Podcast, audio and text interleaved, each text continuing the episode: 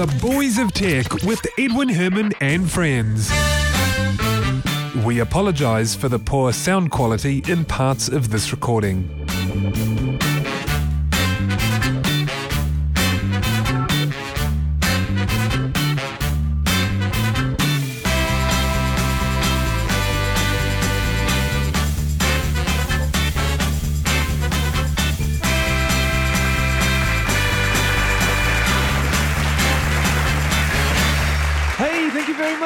Welcome along. This is episode 237 of the Boys of Tech, New Zealand's longest running tech podcast.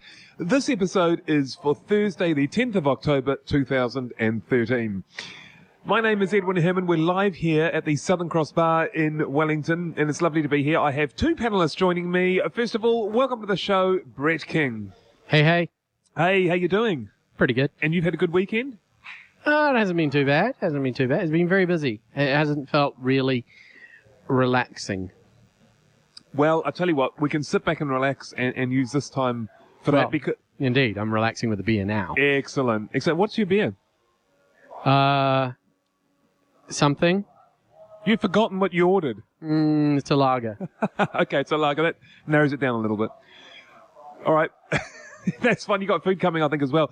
Also joining me, we have, uh, he, this is his second appearance, Justin Fenton. Welcome to the show. Thank you very much, Ed. Good to be here. Hey, it's good to have you here. And what are you drinking? I'm drinking a very nice cider. It's a Rekorderlig.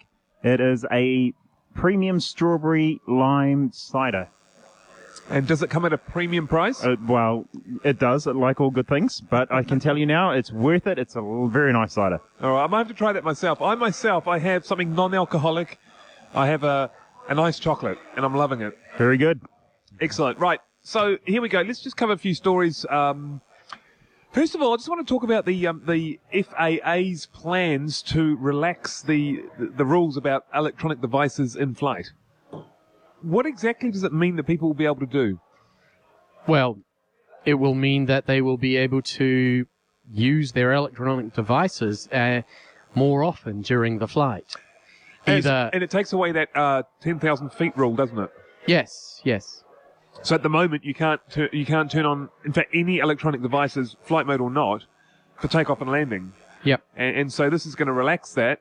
The other thing I thought was interesting is um, it- it's kind of related to this, but it's not new, and that is that some flights do offer internet, don't they? Yes, some flights do indeed. I, I'd just like to, I, I travel quite a lot for work, and every time I fly, it, we're always advised that we have to turn off our devices for takeoff and landing, always because of the threat or the possibility of interference with uh, electronics, um, flight avionics, etc. for the pilots. I actually, I really like this. I use a- an ebook reader. I listen to music, and for me, it means that I can turn on my devices, plug myself in, and then switch off, and not have to worry about someone telling me to turn it off when I'm taking off and landing. Well, I mean, there's there's two things. There's first of all the the risk of interference by the mere fact that you if your device has the capabilities of transmitting, right? So wireless internet, um, Bluetooth, and so on. And it it's not a small concern because, as we've reported previously, a person with a an unlicensed broadcasting device that was jamming GPS signals from the landing system at LAX, wasn't it? Yes, that's what I think it was. Yeah, yeah. But, he, So- but there was a, there was a cell phone jammer, and and those things. Indeed. Yeah, but I guess what I'm saying though with that is that those things are notorious for splattering all over the spectrum because that's how they they function. That's that's what they do. And who's to say that your cell phone that you've dropped five or six times isn't hasn't wobbled a little bit in what it's doing? Yeah, look, I do I do wonder though because you know the other place you're not allowed to use cell phones is in service stations, petrol stations. You can't use them on the forecourt. But, that's that's for static. It's yeah, I I, I, I remember both- watching a MythBusters episode that was Yeah. all about this, and I cannot remember the final outcome for it. Because I, I seem to recall, because I watch it as well, I seem to recall that there's no evidence of cell phones causing fires in service stations. It could also be another uh, rule which we think has a technological basis, but is really just another one of the. If you're distracted by a cell phone, you're less likely to be paying attention to pumping uh, highly volatile liquids. Actually, and just just on what Brett said there, in in the um, article that we referenced, they speak specifically to the pilots being distracted by cell phone signals as they're checking in trying to find a base tower while in flight. And I think the the last thing we need for for any of us while we're at thirty thousand feet is for the pilot to be distracted. Yeah, and actually, and the yeah, the last Indeed, we do not want him to be hearing through his headset important information from ground control, which is suddenly blotted out by, you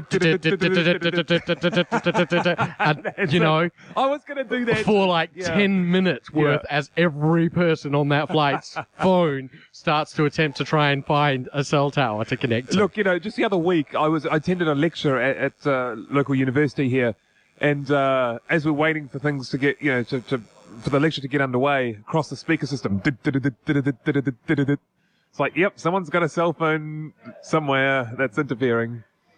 Yeah, So you can see that in that sort of situation, you're talking about a room that's probably what, 50 to 100 people, and it's going across the speaker's area, and that person could have been anywhere in the room. The amount of inference they put out is actually not insignificant. And actually, just and further to that as well, it's it all. I mean you made the point a little earlier here, Brett. It's it's all about the devices, and one of the things I talk about um, as far as the FAA are concerned is that they will vet the types of devices, or the idea is to vet the sorts of devices w- will be allowed to be used. Now that's a lot of potential devices, and this is obviously to stop people from just walking up with a GPS jammer yep, yep. or other similar device. But then again, to what Ed was saying, or Brett, sorry, is how do we know the uh, the quality or of that particular device that you're using? Yeah. Well, that's true. I, I just So think wouldn't that- the, the, the better idea be if the device has some sort of transmission or reception capability, it should still be not used at the critical points in the flight where it could interfere with the pilot. But anything that has no transmitting or reception capability could be happily used. Like, like an ebook reader, for example. Or, but then, yeah, uh, why not just have a rule that um, you turn it on to flight mode? If it's on flight mode, then yes, you can use it for takeoff and landing. No, it would be good if that could Yep. be, if, if that's the sort of thing that they're talking about. Yeah, the, the thing is, um, uh, I, Brett, Brett's just um, commenting here off off mic. Uh, you got a Yorkshire pudding. It is absolutely ginormous. Let's get him on mic. Let's get him on mic. Brett, that It's freaking huge. Brett, you have a you have a huge Yorkshire pudding on your plate. I do. I thought it was a loaf of bread. I thought so too. It's almost as big as a loaf of bread. Goodness me! Wow, you're making me hungry. Anyway, look, let's leave that there. But it's good to see that as technology progresses, that we're able to accommodate more and more. Because I think, um, you know, it se- it seems it seems a little odd that you know we can we can build all these precise uh, electronic devices, yet we can't shield from from interference. It just seems it seems crazy. But I, I guess when lives are at risk, we do tend to err on the side of caution. And I think it, it also recognizes the rate of change of society. And now we have a, a very large proportion of our society, if not everybody, that uh, that are continue that are using connected devices, whether it's mobile phones or tablets, all of these devices that have um, transmitting and receiving capability. And then coupled that with the fact that everybody on the plane has at least one or two or maybe even more. The Yeah. last flight that I went on, I had four devices. Every one of them needed to be switched off for takeoff and landing. Oh yes, yeah, and that that's a hassle. So, like you say, there's there's the the pressure there from from the consumers on the industry. What you know, because they they realise this now, don't they? That that people do have multiple devices now. It's a it's a huge thing. So And they wanna wanna use them. They want to use them. Yeah. Well said. Okay, let's talk about the uh, just briefly the Microsoft's uh, so, sorry Microsoft's uh, two hundred dollar trade-in program. They've extended it to iPhones. They had an existing program where you would get a two hundred dollar gift card if you trade in your iPad. And now this the, what's news here is that they've extended that to the iPhone 4S and iPhone 5, um, as long as they're in a and I quote gently used unquote uh, condition. Now, look, I'm going to put something out there for debate. You know what I'm saying? This is nothing but desperation. Well, it's also Microsoft looking at um, techniques and methodologies for buying market share. It's, it's acknowledged that between Samsung and Apple, they have the vast majority of the mobile uh, market share, and Microsoft coming to market with their Windows 8 phone, with the Windows 8 Pro operating system with their tablets. This is Microsoft saying, well, we want to make uh, a firm statement that we want to be part of the mobility future and the mobility roadmap. And this is one way that we're going to do that. But you know what? It's it's usually this this kind of technique is usually employed by companies that have a bad product that that want to basically buy themselves into the market. But the, here's the thing: Windows is not a bad product. Well, now, see, I don't know if it's fair to say that, that it's a technique used only by companies with bad products. It is a technique. It's a technique to buy market share. But it's obviously a technique that's used because their product isn't selling itself. If it was selling itself, they wouldn't need to do it. That, Well, it's it's it's a technique to get into the marketplace in the first place. So yes, I mean uh, Windows 8 Mobile has been, or Windows 7 Mobile as well, have been in the marketplace, and it's it's been uh, not entirely static. So this is uh, Microsoft just making a statement. I don't think it's necessarily that they're that they're afraid that they're not going to make an impact, but it's them making as much of an impact as possible with their new operating system. Brett, you had something to say about that? Indeed. We're talking about a market that is pretty saturated with people who, you know, you buy your smartphone, you're going to keep it for, you know, a couple of years at the very minimum. Otherwise, well, you know, unless you've got money to frivolously throw around. Um, so, so you're going to try and break into that market, offering people the ability to trade in with a bonus, you know, a device that they're already using to replace it with somebody else's market. I think it's a perfectly viable option. Actually, I agree. And if you, uh, what I would like to do is to wait and see what Microsoft's marketing campaign is around this, because you've got to recognise that um, there is a, a generation I, uh, a youth generation that do change their mobile devices as much as they change their their fashion wardrobe. So if you couple a two hundred thank God you said that. I thought you were going to say the underwear. no, yeah. Yeah, well, that too, probably.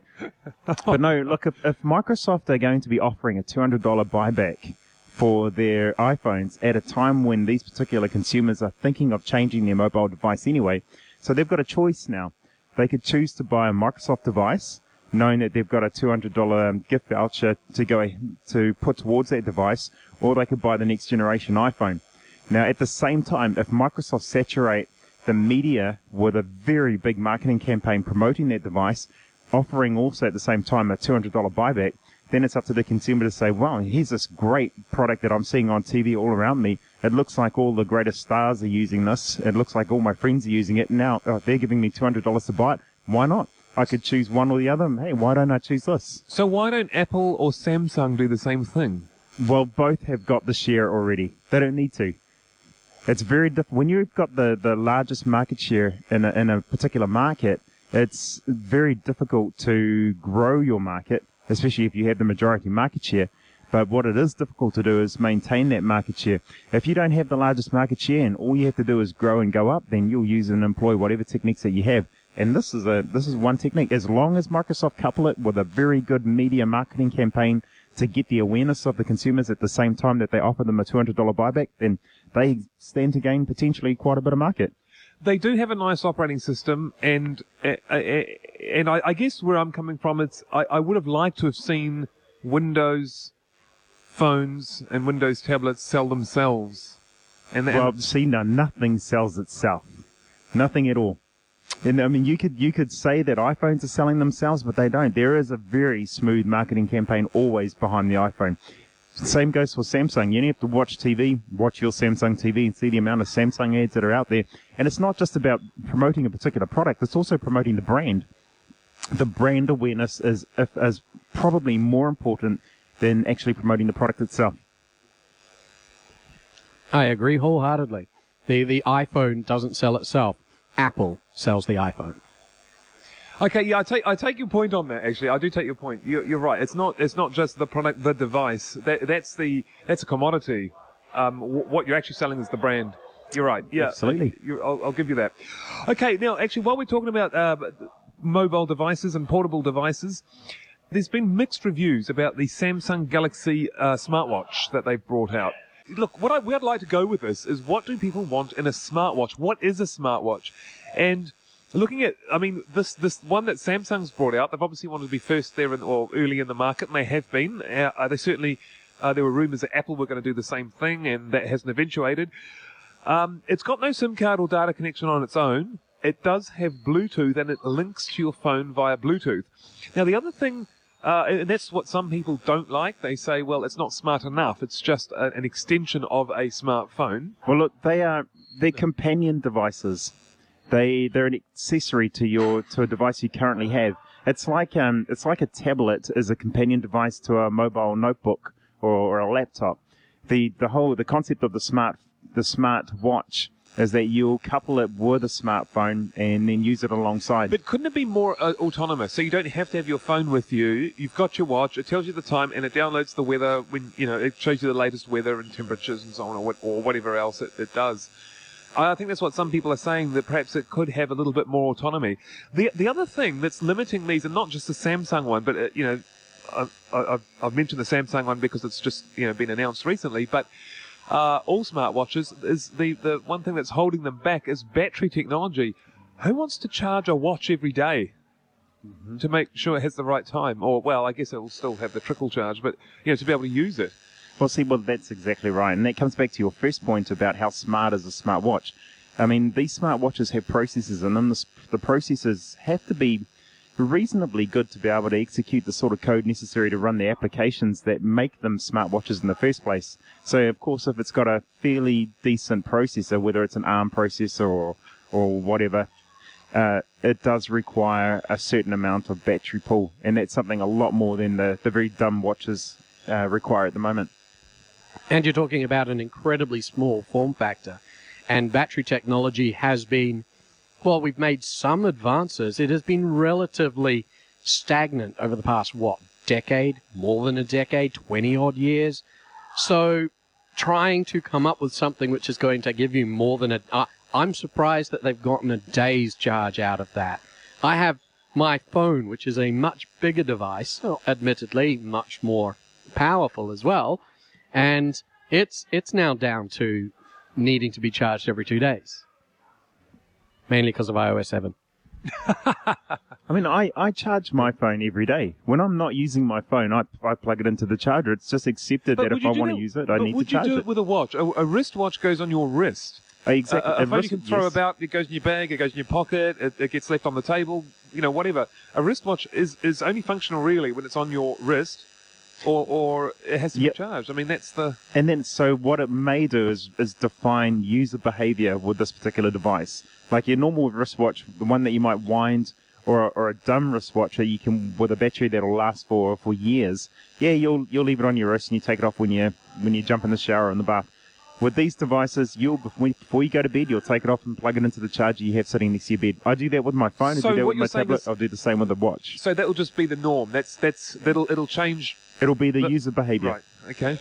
It'll be a very annoying norm because I, I can see when this first starts happening, people going, "Ah, I bought this brand new thing. Great, I, I need to charge it. Okay, I wear it. Oh, so cool. Now I need to charge it." And then they go to work the next day without their watch because they've forgotten about it because it's charging and it's not on their wrist, and nobody thinks about a watch. Well, there are, you know, there are other options. There are kinetic devices, for example, wristwatches that are charged by the movement of the body, but those devices are nowhere near as smart as a smartwatch. And of course, because the sort of battery power that can be charged by moving your hand around is nowhere near as powerful as the sort of battery power you can get from uh, plugging a device into a micro USB port. But then, uh, just very recently New Zealand, in New Zealand, Samsung invested in a New Zealand company that developed adapters for smartphones and for other battery powered devices that allowed you to do inductive charging. So what we would probably see is um, some sort of uh, marry up between these smartwatches, these uh, these adapters that you put into the battery or that you slide onto the top of the battery, and then at night you'll take it off and you'll put it on a uh, a flat surface that you have sitting on the on your dresser table next to your bed, alongside your phone and your tablet and anything else, and it'll just charge overnight. Uh, until the day that we have a breakthrough in battery technology where we get at least a 20 fold uh, capacity because that's that is it's it's interesting, isn't it? Because right now, if if you think about it, we are being squeezed, we're being held back by battery technology. Imagine if we had, like I say, a 20-fold battery. If, if we had a, a wristwatch that would last 20 days on a charge, or a phone for, for a month, then we would have the ability to power exoskeletal armor and jetpacks and all of the other cool futuristic stuff we were um, promised w- like more cool 20 years ago. Yeah, exactly. Way more cool stuff than wristwatches and cell phones. Yeah. Indeed, the uh, we would have electric cars that actually yeah. worked Well- and wouldn't need to be charged every 100 k's or every evening. Yep, no, I, exactly. It would open the door to so much more. And it's just a shame now because it feels like we're reaching, I guess, the limits of, you know, it comes down to people's patience and people's, um, you know, how cumbersome must something be for someone before they abandon it? You know, charging something once a day is pretty much, I think, the limit. If you have to charge something twice a day, people are not going to do it. And even once a day is painful. So how far can we push the envelope? I guess it comes down to new developments in material science. I mean, we'll wait and see. Yeah, yep. Um, yeah, it's a waiting game, isn't it? But if I, if I could add though, I'm I'm excited about these devices myself. I'm an avid runner, and I I there's another device out there called the Pebble, which is very similar. And I know we're not talking about the Pebble, but it's it um, it'll link with anything. There's a limitation with this um, Samsung device because it currently it's only uh, compatible with a with a Samsung Note 3. And that's Where- it. And that's it right now. As, as at its launch, um, I guess that'll probably change as they improve the list of compatible devices. But the Pebble is compatible with anything that's Bluetooth, so I could have a uh, any old Android device um, or a Apple device, load the application Runkeeper on it, and then I can monitor my the distances and the, the kilometers I'm running, my pace, all that sort of thing from uh, from a wristwatch. And I, I think that's great. I'll, I'll, certainly something I'll be quite excited to, to look into. So presumably the Pebble, if I remember rightly, has apps for iOS and Android. Yes, that's Yeah, right. Okay. Oh, it's compatible with iOS and Android apps. Probably a better way to say that. Don't I- you have to install? I thought you had to install a, an app on on your on your, iOS phone. device or your Yeah. Android device uh, that is compatible with the Pebble. And Runkeeper is the one that I named that because I Oh, use I it as a as a runner Yep. with my phone. That's compatible with the Pebble. Right, I see what you're saying. Yep. Okay, now Brett, you mentioned something about iOS. Uh, it I look, I agree with you. It, it does seem to drain devices a lot more than previous versions of iOS. Interestingly, everyone was getting iOS, uh, was trying to download iOS, such that they noticed internet traffic jams. Uh, yeah, they noticed um, a slowdown thanks to Apple. well, not thanks to Apple, but thanks to all the consumers who wanted iOS 7. I noticed a slowdown. Yeah, I did too. It, it yeah. took frickin' ages to download an update, Yep. and it it cut out multiple times during the process. Same thing happened with um, when they pushed out the 7.0.2 patch. It also failed the first time it tried to do it. And Yeah, I- I found for a while afterwards well, yeah. would not complete its download. Well, this this slowdown isn't just Apple. It's it's also uh, uh, other traffic as well. And Bluecoat, well-known uh, uh, uh, company there for you know uh, internet uh, for internet traffic and web proxy and and uh, web filters, uh, they they noticed um kind of worldwide slowdown because of iOS 7. It's huge. How how big was is iOS 7? Was it a gig? Actually, something? well, that's a good question because it, de- like it depends on what level of of uh, iOS you currently have installed and what patches you have installed. If you had, if your device had been regularly updating and patching itself, then it was only a very small uh, download and update. But if you're updating from an earlier version of iOS, then it, yes, Did it send down a it bigger version if you were? Depending on what you already right? had pre-installed, yeah. Oh, I didn't know that.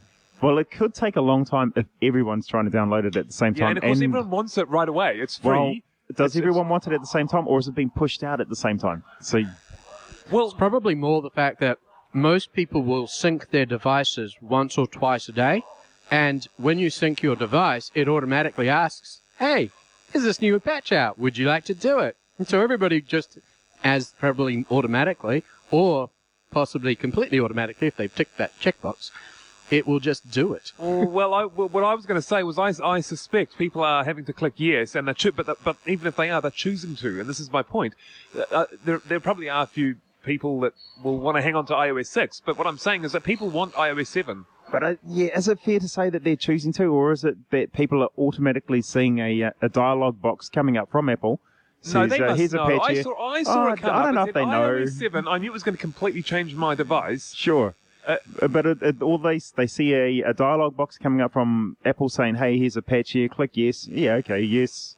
So uh, it's a modal dialog box. I better click yes because I want to play some music.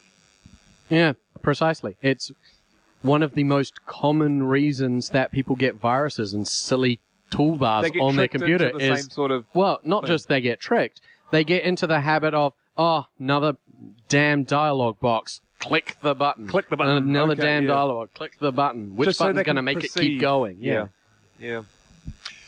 All right, tell you what, I've got one last story, and I thought this is kind of a, a neat story and, and a sort of a as a sort of human interest story, and that is a man has uh, was browsing uh, uh, Google Street View, and he he spotted a photo which depicted his grandmother who had passed away some time ago.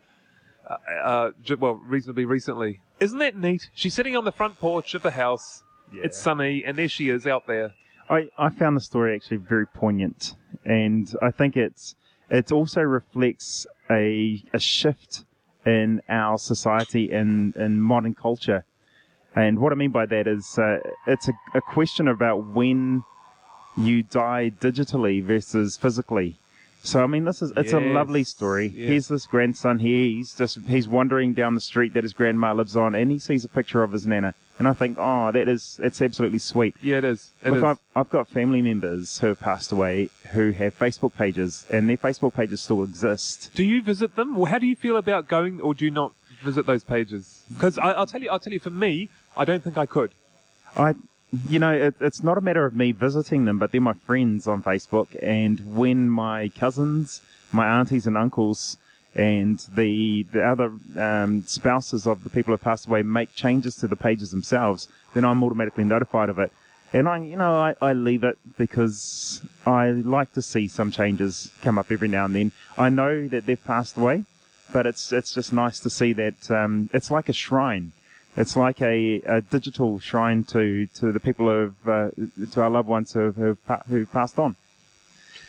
I mean, this is one of those things that you know, 15, 20 years ago we wouldn't have talked about. It wasn't really sort of envisaged, if you like. no, the concept didn't But- exist 15, 20 years ago. A- a- and even more so, about seven or eight years ago, was really when things changed a lot because of social social media. Mm-hmm. You know, obviously, you know, you know, even 10, 12, 13 years ago, the internet, people were using the internet, but there wasn't so much of the, the sort of, um, you know, creating profiles on, on pages like Facebook and Twitter and so on, um, as there is now. So, yeah, I look, I don't know, I, I, I don't have anyone that I know, um, or that I know well, who's who's moved on and has a digital profile, and I, I, I think I would feel a bit odd looking at that profile, following their Twitter feed or going to their Facebook, looking at their Facebook page. N- It, it's it's not that I have anything No, against it, I've- but I, I it just I think it would be odd to me. Well, yes, I think we're still in a in a period of transition for this. But um, for me now, having had experience and exposure to this for over a year, um, I don't see it as anything too different to going to a cemetery and looking at a, at a headstone or something similar right now. Yeah, it's the same sort of thing. But then, as you were saying it, uh, some people are even right now and have for, well, since I think we started burying people, um, felt that aversion to actually going even to a graveyard to visit a gravestone. Actually, some the, do the- have the that whole Yeah. thing surrounding the death is is what they want to avoid, and so yeah, I think that's going to continue even with this digital presence. And in, for those people, it's probably going to become more oppressive because of the fact that there's all of these digital presences around. And if you are a, the sort of person who couldn't, you know, can't bring themselves to visit somebody's grave at a graveyard, how are you going to feel when you are still friended by the deceased on Yeah, well- well, Facebook the- or that's- still receive Twitter feeds or while looking for somebody else see something that's come up for this person who's deceased. And that is one big difference also with, you know, with the graveyard versus the digital thing is that the link you have, you know, like following on, on, on Twitter and um, friending on Facebook, it, it's kind of almost like, you know, there's that link there. Whereas, at least with a graveyard, if you don't want to go to the graveyard, you don't need to. If you want to go and pay your respects and you're comfortable doing that, you can. Online, when it's on your feed, you, you either have to go unfollow or unfriend, or you kind of have to close your eyes, and that's awkward. Well, it's like I was saying, we're we're still in this period of transition, but look, it's going to it's going to happen, and it's going to change, and it's it's becoming ubiquitous. Here's a, here's another story that's very similar. I have a friend of mine who's an avid user of LinkedIn, and while he was on LinkedIn a couple of days ago, and by the way, he shared this with every one of his friends on Facebook. But while he was on LinkedIn, LinkedIn has this feature where it proposes other people that you may want to link with. And LinkedIn proposed that he should link with his father, who was deceased and had passed away. So he had already been, he was already deceased, that's- and LinkedIn was saying, hey, you, there's share a lot of commonality with this person, you may want to link with them. Yeah, so that's sort of being pushed to him or offered to. Yeah, and, and that's the. Well, that, that comes back to a, another concept then, is that when do you digitally check out of these of these uh, online uh, social media presences? Well, maybe there should be a button that you press to say, "I have, I, I'm, I'm, still alive. Or, or the other way around. What about one that says I'm Uh, still And alive? opt in. yeah, I'm still here.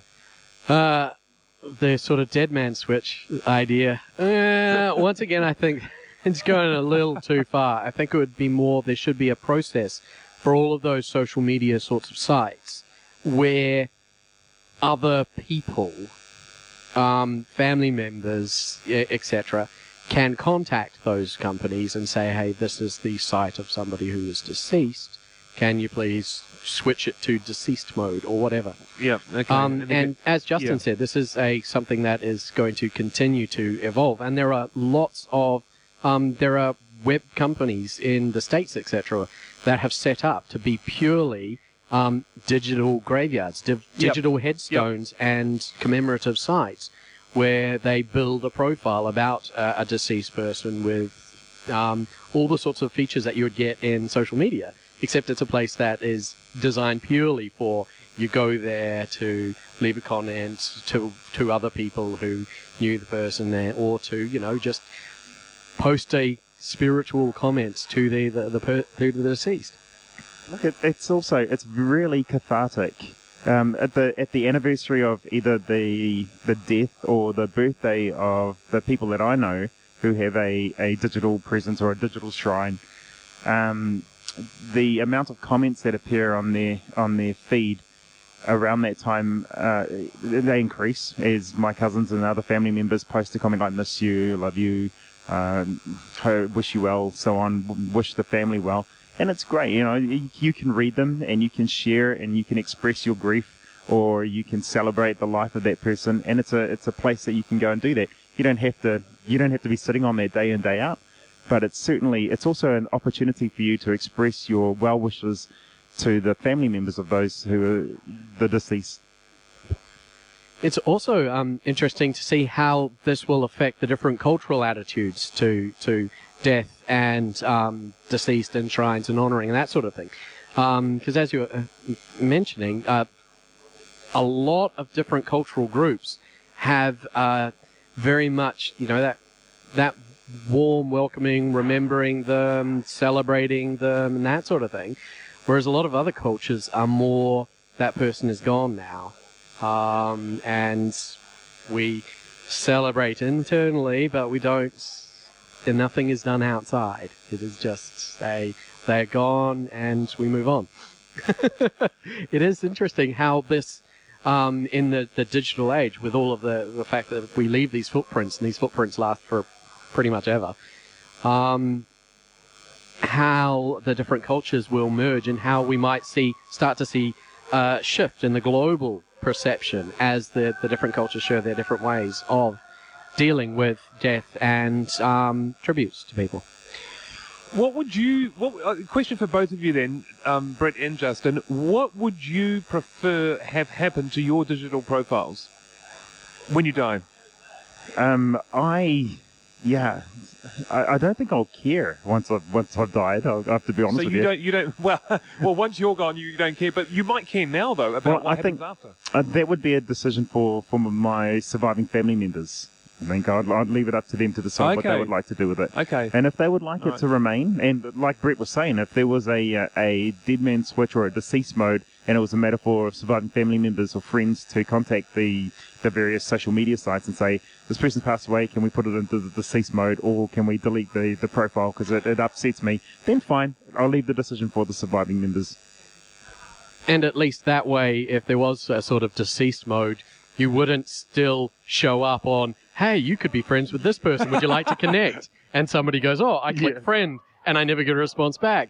And only later do I read some of their Yeah, feed and yeah. discover that, oh, wait, no, they, they, they, they've passed away. So, no, no.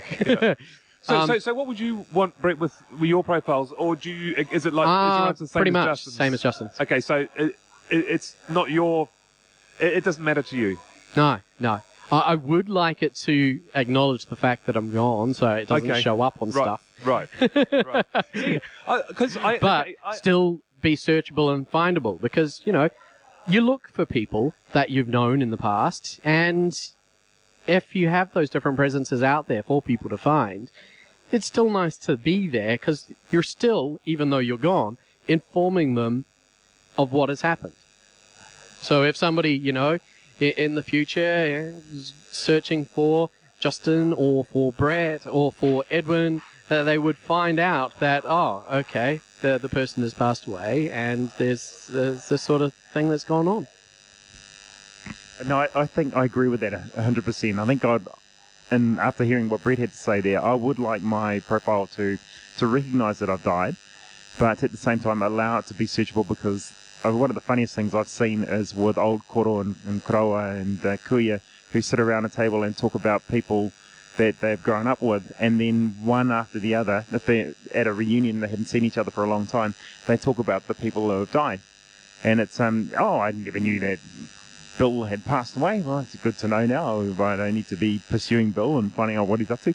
So it's a great opportunity for for us as we get near that age ourselves to be able to to see what's happened to someone, see see how they celebrated their life, but at the same time um, recognise that yes, they have died. see, I think I would want my profile deleted. But then I- we'll, we won't know what happened to you. I mean, and I would li- one day I'd like to know. I, I, I would. I'd You're- like. Your, it wouldn't be there for your children, your grandchildren, your great grandchildren, your great great grandchildren, your great great great grandchildren who would be able to look at your profile and see the ridiculous things that you tweeted about. That's exactly why. That's exactly why. and you know Oh, see all of the, the, the silly pictures of you when you're completely blind drunk and and and, and doing something silly. Um yeah. That was last wouldn't be- well precisely. Yeah, you- your your great grandchildren need to know that about you ed. They Do need they? to know that you posted Oh, silly no, no, yeah, things look, I- and that you did silly things to make them more feel more comfortable. No, look. it's well it's look, it's part I- of you passing on your story Yeah, I don't know. To me, I guess I, I live in the present, and, and when something's gone, it's for me, it's gone, and, and that's it, closed door. But you know, I mean, I yeah, it's just my. At the end of the day, I probably look when it comes down to the reality of it, I probably won't have the decision anyway. I won't be able to make the decision unless they build that functionality into you know in, into those services. But Well, it could be preemptive, you know. You, when you sign up to the social media site, they say, now at, at your death, how would you like your profile to be? to be yeah, dealt with. check yeah. here if you'd like it to be deceased. Check here if you want it to be deleted. I don't think that's going to happen. That's kind of morbid. Nobody wants to think about that when they're signing up to Facebook. In case you die, what would you like us to do? buried in their um, guidelines or terms or conditions, there should be something that stipulates that, you know, um, if members of your family, verified members of your family contact us, they will be able to get, you know, access to your profile when you're deceased so that they can change. Now, guys, we have probably spent just as much time on that last topic that we did the other four, the first four stories. But it's been a really good topic. It's been really interesting. It's opened up a whole area of discussion that I, I I never Indeed, that has has somewhat to do with technology, but not a lot. A lot to do with digital identity and the and the global and you know global internet, um, and a lot to do with um, people's philosophies and um, identities. It's quite a deep discussion actually in the end there. Um, so I think what it's definitely demonstrated is that culture is not static. The only static cultures are the cultures that don't exist anymore. So, and what we're seeing here is that as society changes, it has an impact on culture and helps to define the, the course of that culture. I know that for me, uh, in the culture that I that, that I reside in and the greater culture of New Zealand, it's it certainly defines the way uh, we interact with each other.